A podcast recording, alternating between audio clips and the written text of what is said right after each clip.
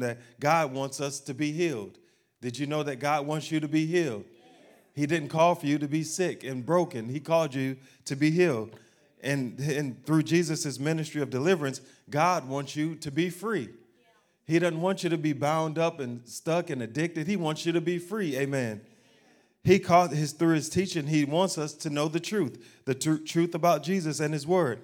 His calling reveals that he has a desire for us to have purpose. God has a purpose for each and every person in this room. You watching online, God has a purpose for you. But the enemy will try to lie to you and tell you that you have no purpose, that your life is just hopeless, it's helpless, that there's nothing for you to do. But God has a purpose for each and every person here. Also, the biggest thing, and this is what we're going to highlight today, God is a God of hope. His nature, part of his nature, is a nature of hope. And his nature of hope is so great that he gave his son, Jesus Christ, as a symbol of hope for all of humanity. And today we celebrate the resurrection because of the hope that we know that one day Jesus will return. Because we know that Jesus on the third day, he said it, he declared it and prophesied it, that on the third day I will rise again. And because that he is risen and we celebrate that, we have hope. We can have hope in Jesus. That's good news this morning.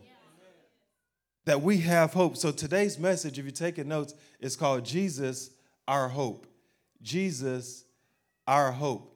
And if you want to go back, you could go back to, if you download our app, New Life Church of Mobile, you could download our app. You could listen to all the messages there. Or if you have Spotify, you could go to Spotify. You could listen to all the messages there as well. And as well as all the notes for this sermon are on the app as well. But hope. A definition that I love about hope is this, is that it's an expectation that something good is coming. It's an expectation that something good is coming. And when there's hope and there is an expectation that something good is coming, doesn't that make you feel good? It's like a kid that knows that Christmas is coming. They know there's going to be presents under the tree, and when is it Christmas? Is it time to open the gifts? Because why is that? There's an expectancy because they know something good is coming. Or if it's their birthday, and they know they have a birthday party coming, and they're going to get gifts, and friends and family are going to come over for their birthday, whatever the case may be. But when there is an expectation of something good happen, it just makes you feel good. Yeah. It just puts you in a different place mentally, physically, spiritually, when you know that, man, there's an expectation of something good is coming because there's a hope there. Yeah.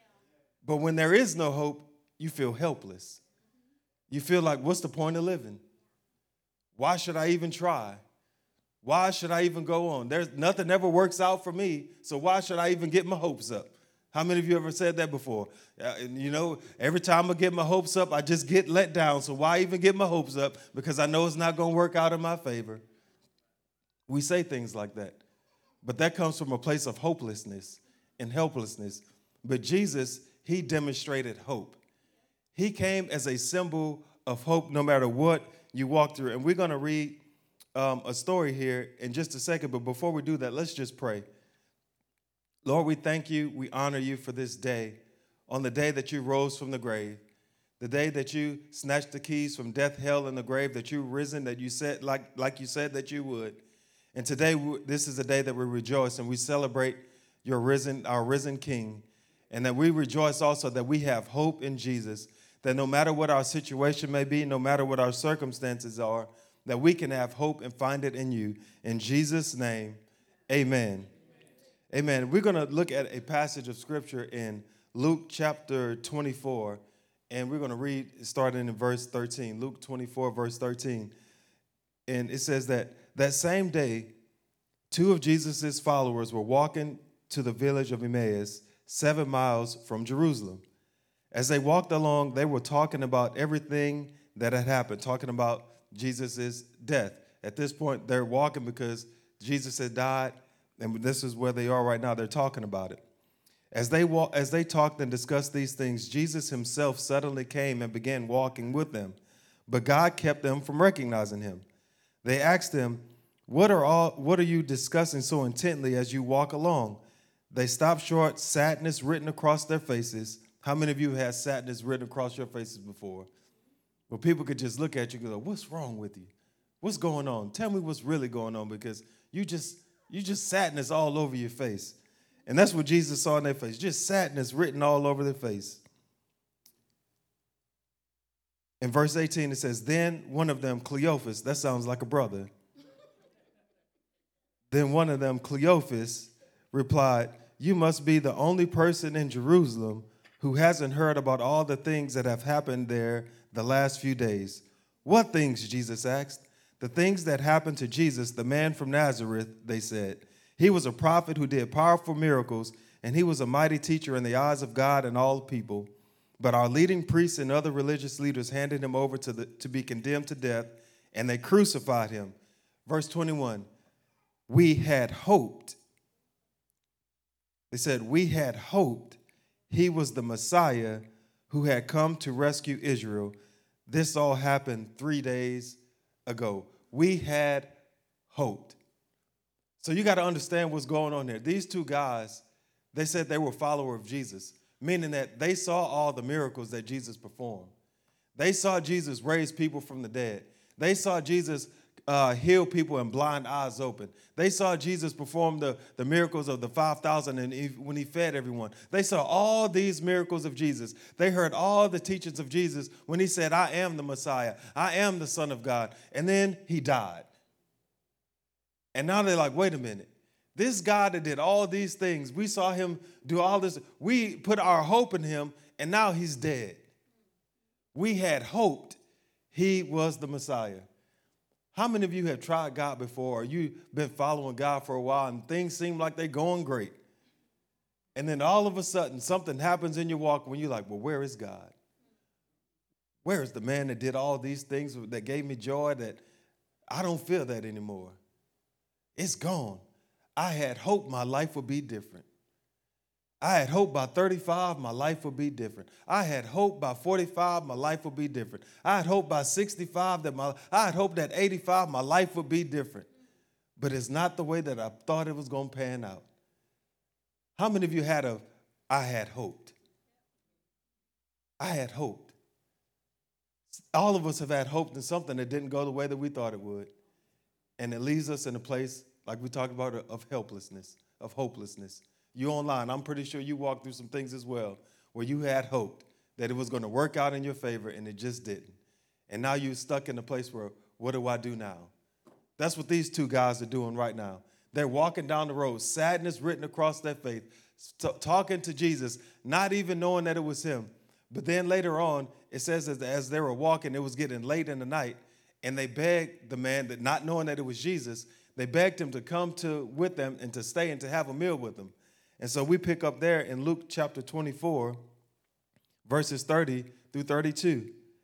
And it says, as they sat down to eat, he took the bread and blessed it. Then he broke it and gave it to them. Then suddenly their eyes were opened and they recognized him. And at that moment he disappeared. They said to each other, didn't our hearts burn within us when he talked with us on the road and explain the scriptures to us? So at that moment when they broke the bread, Jesus was revealed and they recognized who he was. Jesus demonstrated hope to those men and to everyone that was gathered there. And today I want to focus on three things that we can get hope from things that we walk through. Because how many of you know we walk through things? Anybody else walk through some things? Or am I alone? Am I the only one that walks through things? But we all walk through things, and we need hope to help us get through our situations. You online, you need hope to help you get through the situation. And we're going to focus on three things on this Resurrection Sunday that Jesus experienced himself in the flesh that we can take hope from. Amen? The first thing, if you're taking notes, is this. It's Gethsemane. Jesus had to conquer Gethsemane. What does this represent? This is hope for my stress. This is hope for my stress. How many of you have ever experienced stress before? If you don't raise your hand, you're lying. You're in church now. Talking about stress. Stress is a real thing. Stress could come on you in the second. You could just be having a great day, and all of a sudden you're stressed out about something. Something just hit you and like, oh, I'm stressed. I don't even know where it come from. But the thing about Jesus is this, that Jesus was never stressed out. Not until Gethsemane. Think about it. When he was in the boat in the middle of the storm and his disciples were freaking out, what was he doing? He was asleep. When they came crying to him, said, "Oh, Lazarus is dead. Only if you would have been here, he would be alive." It said he took an extra few days to get there. He took his time. What was that? Jesus said, "Oh, y'all not about to stress me out. I'm going to get there when I get there to demonstrate power so God can get the glory in this." But he was never stressed out. Whenever they ran to him with a situation, when Martha was so busy preparing the meal and she ran over and scolded Jesus, "Well, if you would have just come over here and tell Mary to come in this kitchen and help me," what did Jesus say? "Dear Martha, chill out." I'm paraphrasing. Just chill out. Calm down. What was that? Jesus was never stressed. He never let anything stress him until he got into the Garden of Gethsemane. And then the Bible says that he was so stressed that literally he began to sweat drops of blood because stress entered him. Stress took on him. Stress, Christ had to battle with anxiety. He had to battle stress. He had to battle fear, loneliness, and betrayal all in the garden. He felt every single thing that you and I feel. He experienced that for the first time in the garden. And when that stress hit him, he said, "Oh my goodness, I've never felt this before. I've never felt any of this before." And he took on everything that we feel so we can find hope in the person that overcame stress, that overcame all these things. And I was looking at some of these. These are some of the leading causes of stress. Too many responsibilities. Some of you can't even focus right now because you're thinking about all the stuff you have to do when you leave here. I got to do this, and that, and this, and oh, I got to think about this, and I got too many responsibilities. You got so many responsibilities that you're stressed out. Finances.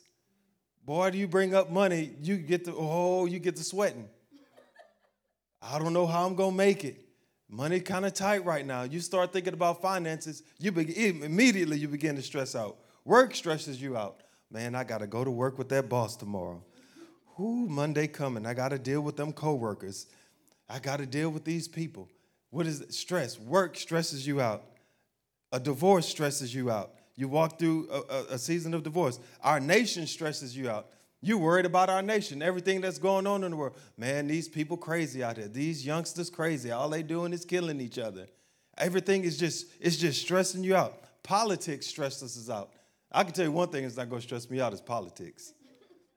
I don't get involved with it. I don't worry about it. But for some people, politics is they eat, sleep, and consume politics, and it stresses them out. Sickness, it stresses you out. Maybe you've been diagnosed with something, or there's a sickness in your body, or a sickness of a loved one, or death of a loved one. That could stress you out. You just lost a loved one. That could bring stress on you. There's so many different things that could bring stress upon you that we walk through and we deal with on a daily basis. That's nothing that Jesus didn't face himself. But not only did he feel those things, but he overcame. He overcame. Jesus did three things to overcome the torment of stress when he was in the garden. The first thing he did was this, is he stayed. He stayed.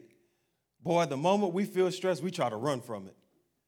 I gotta do something. I gotta drink something. Or I gotta smoke something. I gotta do something to get this stress off of me, because this is too much. But what did Jesus do? He stayed. He knew what was coming, yet he still stayed. He could have called down angels at any time and said, "You know what? This is too much for me. I knew I was gonna have to die for y'all, but I didn't know it was gonna be all this. I'm out." But he didn't do that. He stayed. Because he loved us so much, and he said, "You know what? I know that I'm a symbol of hope for those that feel hopeless, so I have to stay and I have to endure." Yeah. And he endured, and he overcame. Yeah. So if Jesus did it, guess what? That gives you hope that you could do it as well. Yeah. So if you feel stressed in your situation right now, just stay and know that there's hope on the other side. Yeah. Just know that there's a person that's with you that will never leave you nor forsake you, that will help you overcome whatever the things that you feel stressed about. Yeah. Because he did the same, he stayed. The second thing he did was he prayed. You know, prayer is a powerful tool that we have. Any moment you begin to pray and bring your demands and your petitions to God, guess what? There's a peace that comes over you. There's a weight that feels like it just comes off my shoulder when things that are bothering me and stressing me. And I just begin to cry out to God and say, "God, This load that I'm feeling, it's too heavy. Please take this stress off of me. Instantly, I'm filled with his peace. It's because I prayed. Prayer works. In Philippians chapter 4, verse 6 through 7, it says, do not be anxious about anything, but in everything by prayer and supplication with thanksgiving, let your requests be made known to God. And the peace of God, which surpasses all understanding, will guard your hearts and your minds in Christ Jesus. Now, I don't know how he does it, but he does it. I can't explain it to you, but all I know is when you make your request to God, there's a peace that surpasses all understanding that comes upon you. That you say, I don't know how I have peace in this situation, but I do. Yeah. It's unexplainable, but God, he can do it. He can give you the peace that you so desire. So if you're in your mind, you're feeling stressed out, you're like, I don't have peace, pray. Pray, a simple thing. Just stay there and pray. That's what Jesus did. He prayed, God, if it be possible, please take this bitter cup of stress away from me. He prayed it a couple times, but yet he still stayed. The third thing Jesus did was this. After he prayed, you know what he did after he prayed? He surrendered. He surrendered. There is freedom in surrender. Christ brought freedom for us all because he did that one thing. He surrendered. When he prayed and he realized that, you know what, this is something that I'm going to have to endure. I'm going to have to walk through. You know what he did? He surrendered to it. He says, God, I surrender to your will, and I'm going to endure the cross, and I'm going to walk through this thing because I know this is what you've called me to do, and I'm going to surrender to it. There's freedom and surrender. A lot of times you don't find the freedom that you desire is because you hadn't surrendered it to God. But when you stayed and then you've prayed, surrender it to God. And what does that mean? That means to leave it there and don't pick it back up. I'm not going to pick. I've surrendered it to God. I'm going to leave it there and I'm not going to pick it back up. You want to overcome stress? Surrender it to God. Surrender it to God. Don't try to carry it in your own strength. You online, you watching, don't try to carry your own strength. Just surrender it to God. And I promise you, he will give you freedom and he will give you hope to overcome your stress. Amen. That's the first thing. He gives us hope to overcome our stress. The second thing is the cross. The cross, what is this? This is hope for my sin. Hope for my sin. It didn't just stop at hope for my stress, but he moved past the cross. That's hope for my sin. The cross represents the battle of the soul. Jesus battled with the shame of all the world's sin piled upon his shoulders. The Father turned from him, and he felt the sin of all the world on his shoulders. The person that knew no sin took on all sin. Why did he do that? So we didn't have to.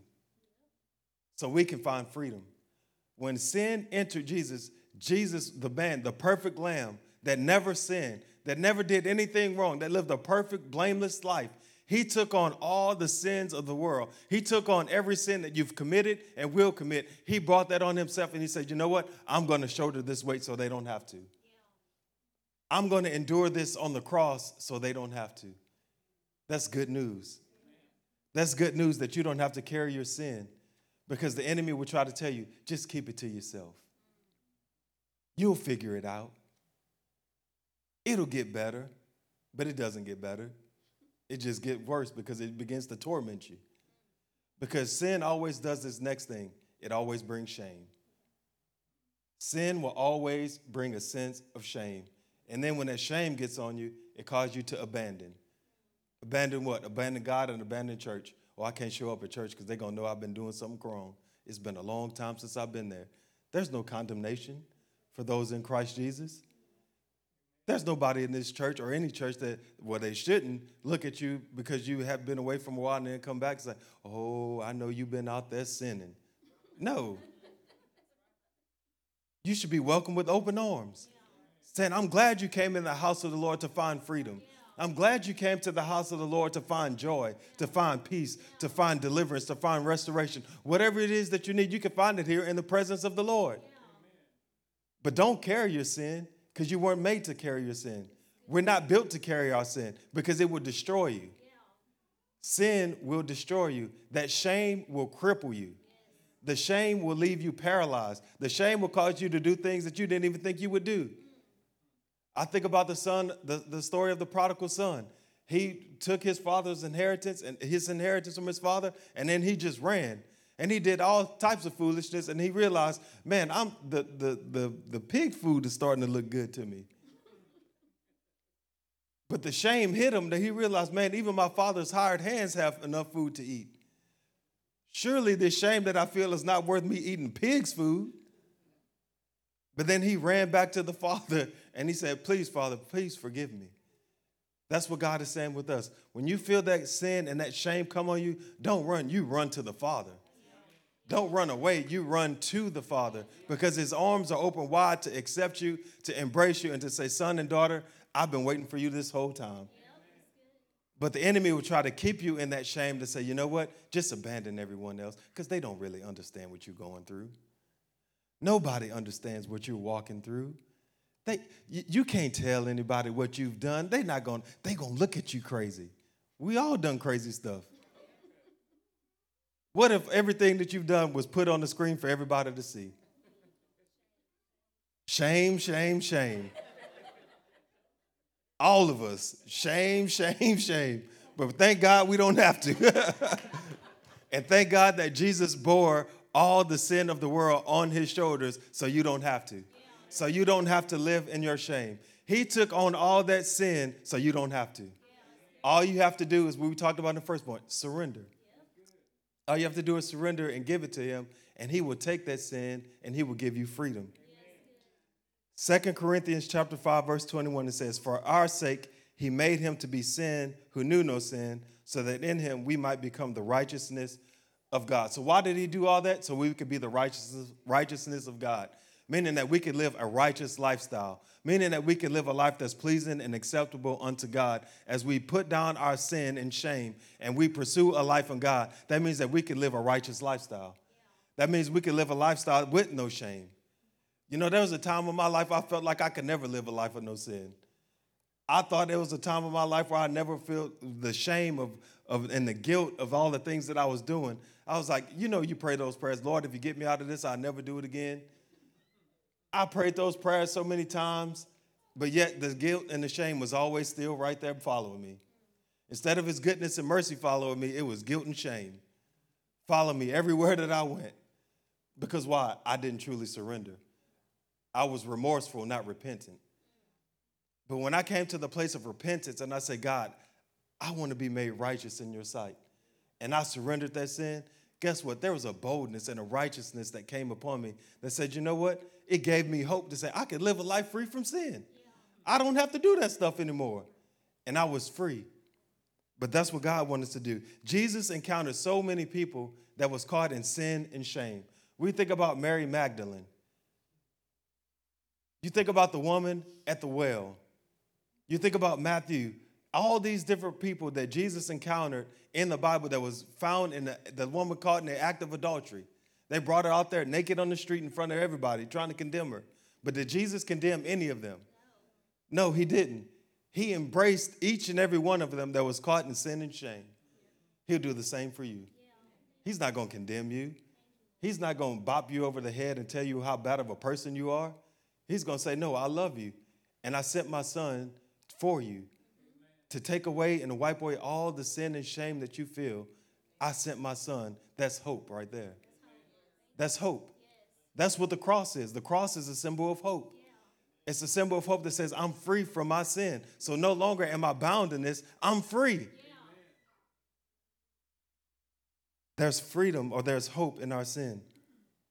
The enemy wants to keep you bound, but Jesus wants to give us hope. Amen. Amen.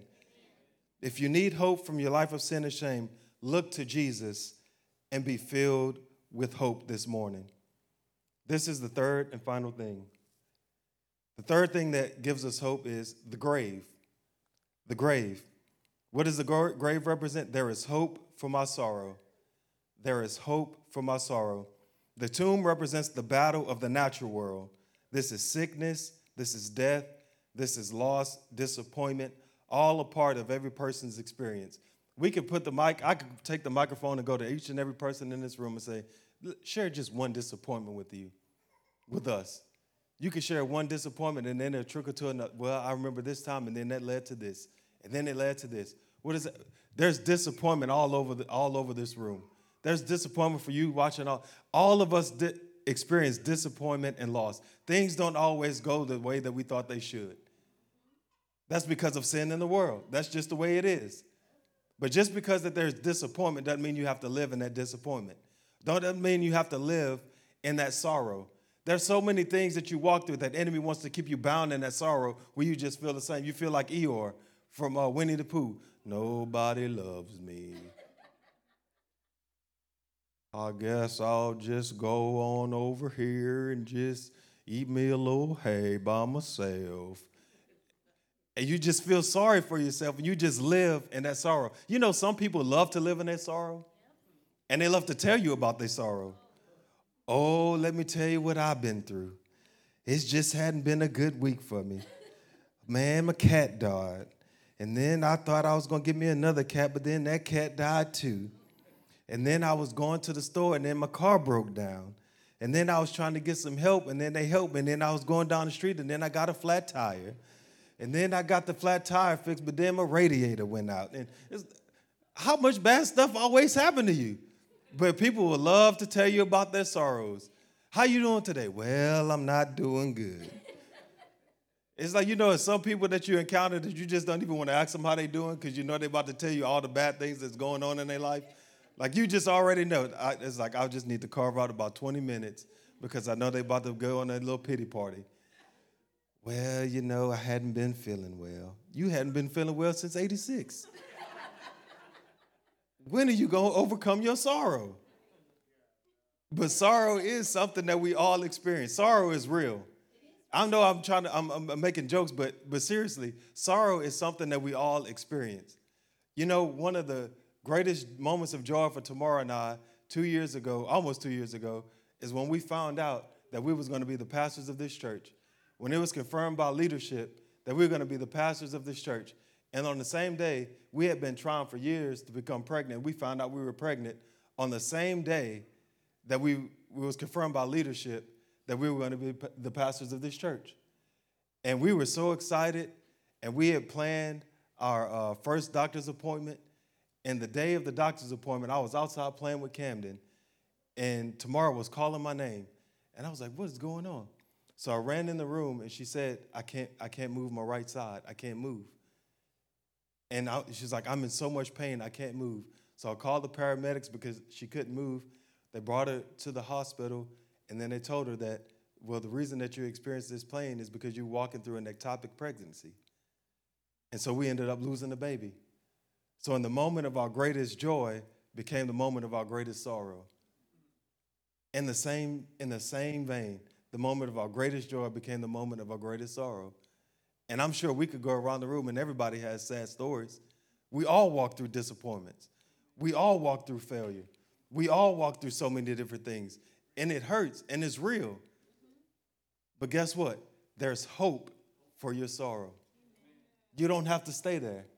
You don't have to live there. You can come out of it because Jesus overcame that in the grave. When Jesus walked out of that grave, guess what? All sorrow was gone. Just like those 2 men that were walking down the road and he was talking to them and they had sadness written all over their face. But at the moment that they broke bread and their eyes recognized who it was, hope returned to them. Hope can return to you as well. All you have to do is receive it from God. Jesus is there as a symbol of hope for your sorrow. Don't sit in your sorrow because that's a dangerous place to be. Because it's a slippery slope to depression. It's a slippery slope to thinking, maybe I'll just end my life because what's the point? This sorrow I feel, I just need to get out of this. And you start thinking about taking your own life. Don't sit there in depression. Get free and receive the hope that you need from Jesus. Amen? Amen. Before Christ came, there was no hope for life after death. We were all doomed for hell. That's a serious weight if you think about it. But because of Jesus, and he came out of the grave like he said he would, now we all have hope for life after death. Yeah. This is not the final death. There is a day where we will live forever. This is just a temporary body that we live in. We're going to receive new heavenly bodies where we can rule and reign with Jesus forever. And I don't know about you, but that's a great hope. That's a great hope that I feel on the inside of me. all the loved ones that we've lost that gone before us that were in relationship with Christ, guess what? We can rejoice because we're going to see them again. We're going to see them again, y'all. So you don't have to live in your sorrow. There's hope for your sorrow. In 1 Corinthians chapter 15, verse 54, it says, "Then when our dying bodies have been transformed into bodies that will never die, this scripture will be fulfilled. Death was swallowed up in victory. O death, where is your victory? O death, where is your sting? For sin is the sting that results in death, and the law gives sin its power. But thank God, he gives us victory over sin and death through our Lord Jesus Christ." There is hope, y'all, for the other life, for another life to live, that you will live forever. Say, "I will live and not die." All you got to do is trust in Jesus. Put your hope in Jesus. You say, "Well, I tried that before." Try them again. It didn't work out the way I thought it would. We'll try it again. Nobody said it was going to be easy. Nobody said it was going to be perfect. Matter of fact, he told us it wouldn't be easy. It's going to be difficult. But rejoice, because we serve the one that has overcome the world. He's overcome the world. There's hope in that. So what's the application today? If you're overwhelmed with stress and anxiety, Christ is your hope. If you're overwhelmed with guilt, shame, and sin, Christ is your hope. If you're overwhelmed with sorrow and defeat, Christ is your hope. Whatever that you're walking through today and you feel like, "I'm hopeless, I'm helpless, I can't get out of what I'm walking through," Christ is your hope. Take hope in Christ and say, "You know what? I can get out of this situation because I have hope in Jesus Christ, and he's going to help me get through this." Amen? There's hope in Jesus. What do I want you to know this morning? There's hope in Jesus. Your situation is not helpless. Say, "My situation is not helpless because I have hope in Jesus." Come on, y'all give the Lord a shout of praise this morning, a hand clap of praise. There's hope in Jesus. There's hope. There's hope. I just want you to leave out of this room today knowing that there is hope. There is hope for your situation. There is hope. You say, "Why you keep saying it?" Because I want you to get it. There is hope. There is hope. Don't walk out of here helpless. There is hope for you in Jesus Christ. Amen? Receive your hope. Your help and your hope. Help and your hope. Amen. Let's bow our heads and let's pray. Lord, I just thank you right now for everyone in this room that's walking through a situation that they feel is helpless, that they feel like, "God, I don't see a way out of this. I've been in this for so long. I've been feeling this way for so long that I don't know how you're going to take all the pain away. God, I don't know how you're going to take all the sorrow and the disappointment of the loss that I felt when a loved one was gone, or when I didn't get that job, or I didn't get whatever it is that I was believing for, that the sorrow and the pain that I feel, the disappointment." Lord, I thank you right now that you're returning hope right now to everybody's hearts. I thank you that hope is being restored, that hope is being renewed this morning. And I bind every lie of the enemy that will try to keep us in a place of helplessness and hopelessness. But I thank you right now that hope is strong, that hope is arising. I thank you for it in Jesus' name. I'm going to just ask everyone else just to keep their head bowed and their eyes closed with no one looking around.